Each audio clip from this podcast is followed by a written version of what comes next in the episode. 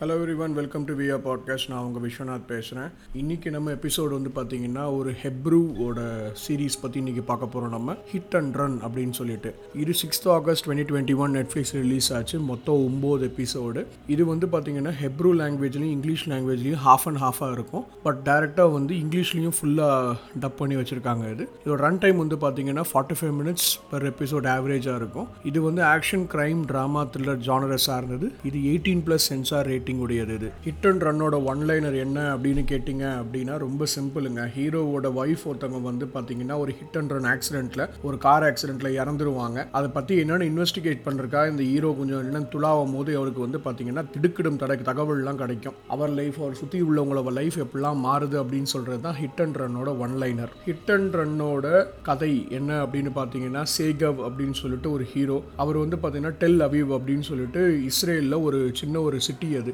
அந்த சிட்டியில் வந்து ஒரு ஒய்ஃபோட அவரோட குழந்தையோட வந்து ஒரு ஐ மீன் ஒரு குழந்தையில பெரிய பொண்ணு அவங்களோட வந்து நல்ல ஒரு சூப்பரான ஜாலியான லைஃப் வாழ்ந்துட்டு இருப்பாரு அவர் வந்து பார்த்தீங்கன்னா ஒரு டூரிஸ்ட் கைடு அவர். அந்த டெல் அவீவில் உள்ள டூரிஸ்ட் ஸ்பாட்ஸை சுற்றி காமிக்கிற டூரிஸ்ட் கைடு அவர். ஸோ என்னாகும்? அவருக்கு ஒரு பாஸ்ட் இருக்கும். என்னன்னா அவர் வந்து பார்த்தீங்கன்னா ஒரு மெர்சனரின்னு சொல்லுவாங்க. கூலிப்படை அப்படின்னு சொல்லுவாங்க இன்டர்நேஷனல் கூலிப்படை அப்படின்னு சொல்லுவாங்க. அதில் இருந்து அந்த வேலை பிடிக்காம அதுலேருந்து வெளி ரிட்டையர் ஆகி இந்த ஒரு டூரிஸ்ட் ஒர்க்கை பார்த்துட்டு இருப்பாரு ஒரு நாள் என்னாகும்?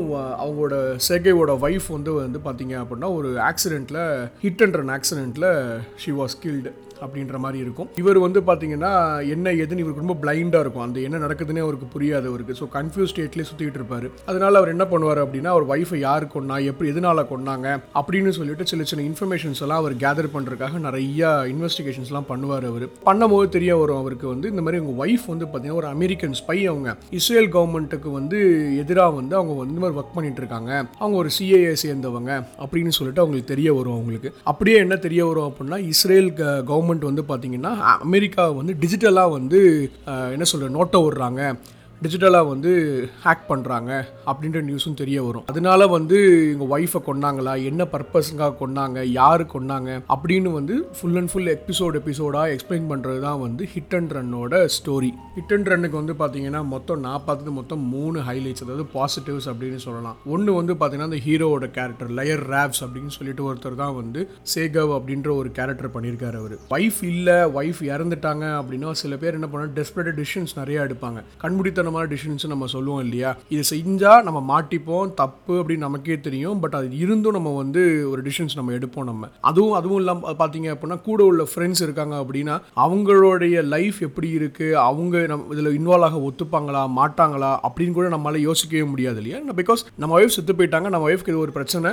அது என்னென்னு கண்டுபிடிக்கிறதுக்கு வந்து நம்ம கண்மூடித்தனமாக நம்ம உட்காந்துருப்போம் we will take selfish decisions அப்படின்னு சொல்லுவாங்க. ஸோ அந்த மாதிரி டிசிஷன்ஸை தான் வந்து அந்த ஹீரோன்ற கேரக்டர் எடுப்பார். என்டையர் சீசன் வந்து பார்த்தீங்க அப்படின்னா ரொம்ப கன்ஃபியூஸ் ஸ்டேட்டாக என் ஒய்ஃப் இப்படிலாம் கூட இருப்பாங்களா? இது இதுக்கு எனக்கு எந்தவித ஒரு அறிகுறியுமே தெரியலையே அப்படின்ற ஒரு ஸ்டேட்லேயே அந்த ஒரு ஹீரோ சுற்றுவார் அதை அழகாக வந்து லயோர் ராஸ் வந்து போர்ட்ரேட் பண்ணி எடுத்துகிட்டு போயிருப்பார். ரெண்டாவது பாசிட்டிவ் என்னன்னு பார்த்தீங்கன்னா இதோட ஸ்டோரி லைன் இது வந்து ஒரு சீக்ரெட் ஸ்பை கேம் அப்படின்ற மாதிரி தான் இது சொல்லியிருப்பாங்க. இது வந்து பார்த்தீங்கன்னா இஸ்ரேல் கவர்மெண்ட்டுக்கும் அமெரிக்கன் கவர்மெண்ட்டுக்கும் நடக்கிற ஒரு digital communication I mean digital ஹேக்கிங்னு கூட சொல்லலாம். இல்லை டிஜிட்டல் வைஸில் வந்து இது நோட்டம் பார்க்குறதும் அப்படின்னு நம்ம தமிழில் சொல்லலாம். நம்ம. இதை வந்து அழகாக கவர் பண்ணி என்ன சொல்றது மேலே வந்து பார்த்தீங்க அப்படின்னா இது ஒரு ஹிட் அண்ட் ரன் ஆக்சிடென்ட் மாதிரி தெரியும். பட் உள்ளே வந்து நிறைய இன்ஃபர்மேஷன்ஸை கேதர் பண்ணி இதை வந்து எடுத்து கொண்டு போயிருப்பாங்க இந்த ஸ்க்ரீன் பிளேயில் மூணாவது வந்து பார்த்தீங்கன்னா சீசன் டூக்கான ஒரு அடித்தளம் ஒன்று இருக்கும். அது கிளைமேக்ஸில் காமிப்பாங்க. அது வந்து அந்த நேரத்தில் வந்து இன்னும் கொஞ்சம் பிரைட் ஆகும். ஏன்னா ஆல்ரெடி அந்த ஹீரோ வந்து ஒரு கன்ஃபியூஸ் ஸ்டேட்டில் இருப்பார். ஒரு டெவஸ்டேட்டட் ஸ்டேட்னு சொல்லுவாங்க. அதாவது தான் லைஃபே போச்சு இனிமேல் நான் தான் பொண்ணு தான் வந்து லைஃப் அப்படின்ற ஸ்டேட்டில் இருப்பார். கிளைமேக்ஸ் வந்து பார்த்தீங்கன்னா அப்படியே கூட கொஞ்சம் திருப்பி போடும். அது வந்து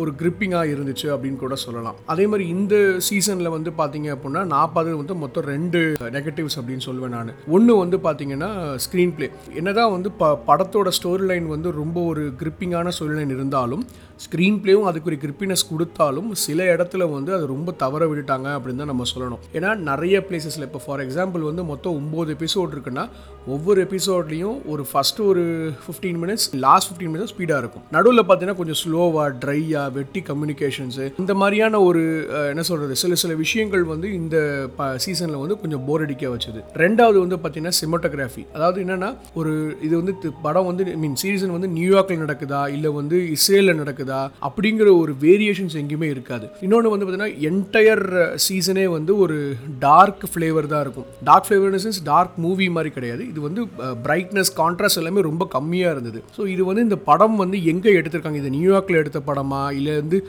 டெல் அவிவில் மீன் இஸ்ரேலில் எடுத்த படமா? அப்படிங்கிற ஒரு கன்ஃபியூஷன்ஸ் வந்து நமக்கு எப்போவுமே இருக்கும். எந்த இடத்துலையுமே வந்து நியூயார்க்கோட என்விரான்மெண்ட்டையும் சரி இல்லை வந்து இந்த இஸ்ரேலோட என்விரான்மெண்ட்டையும் அழகாக காமிச்சிருக்கவே மாட்டாங்க. எல்லாமே வந்து ரொம்ப க்ளோஸ் சர்க்கிளில் இருந்துட்டு இருக்கனால அது கொஞ்சம் அட்ராக்டிவாக இல்லை அப்படின்னு தான் நம்ம சொல்லணும் நம்ம. But overall hit and run எப்படி இருக்குது அப்படின்னு கேட்டிங்கன்னா it is worth a watch அப்படின்னு சொல்லலாம். நம்ம ஏன்னா ஃப்ரம் சி எபிசோட் ஒன்லேருந்து எபிசோட் நைன் வரைக்கும் உங்களை வந்து இந்த ஒரு கன்ஃபியூஷன் ஸ்டேட் அதாவது ஹீரோ எப்படி ஒரு கன்ஃபியூஷன் ஸ்டேட்டில் இருக்காரோ அதே ஸ்டேட்டில் தான் நம்மளையும் கொண்டு போயிட்டு இருப்பாங்க. நம்மளையும் அதே ட்ராவலில் தான் கொண்டு போனாங்க. So it is worth a watch அப்படின்னு சொல்லலாம்.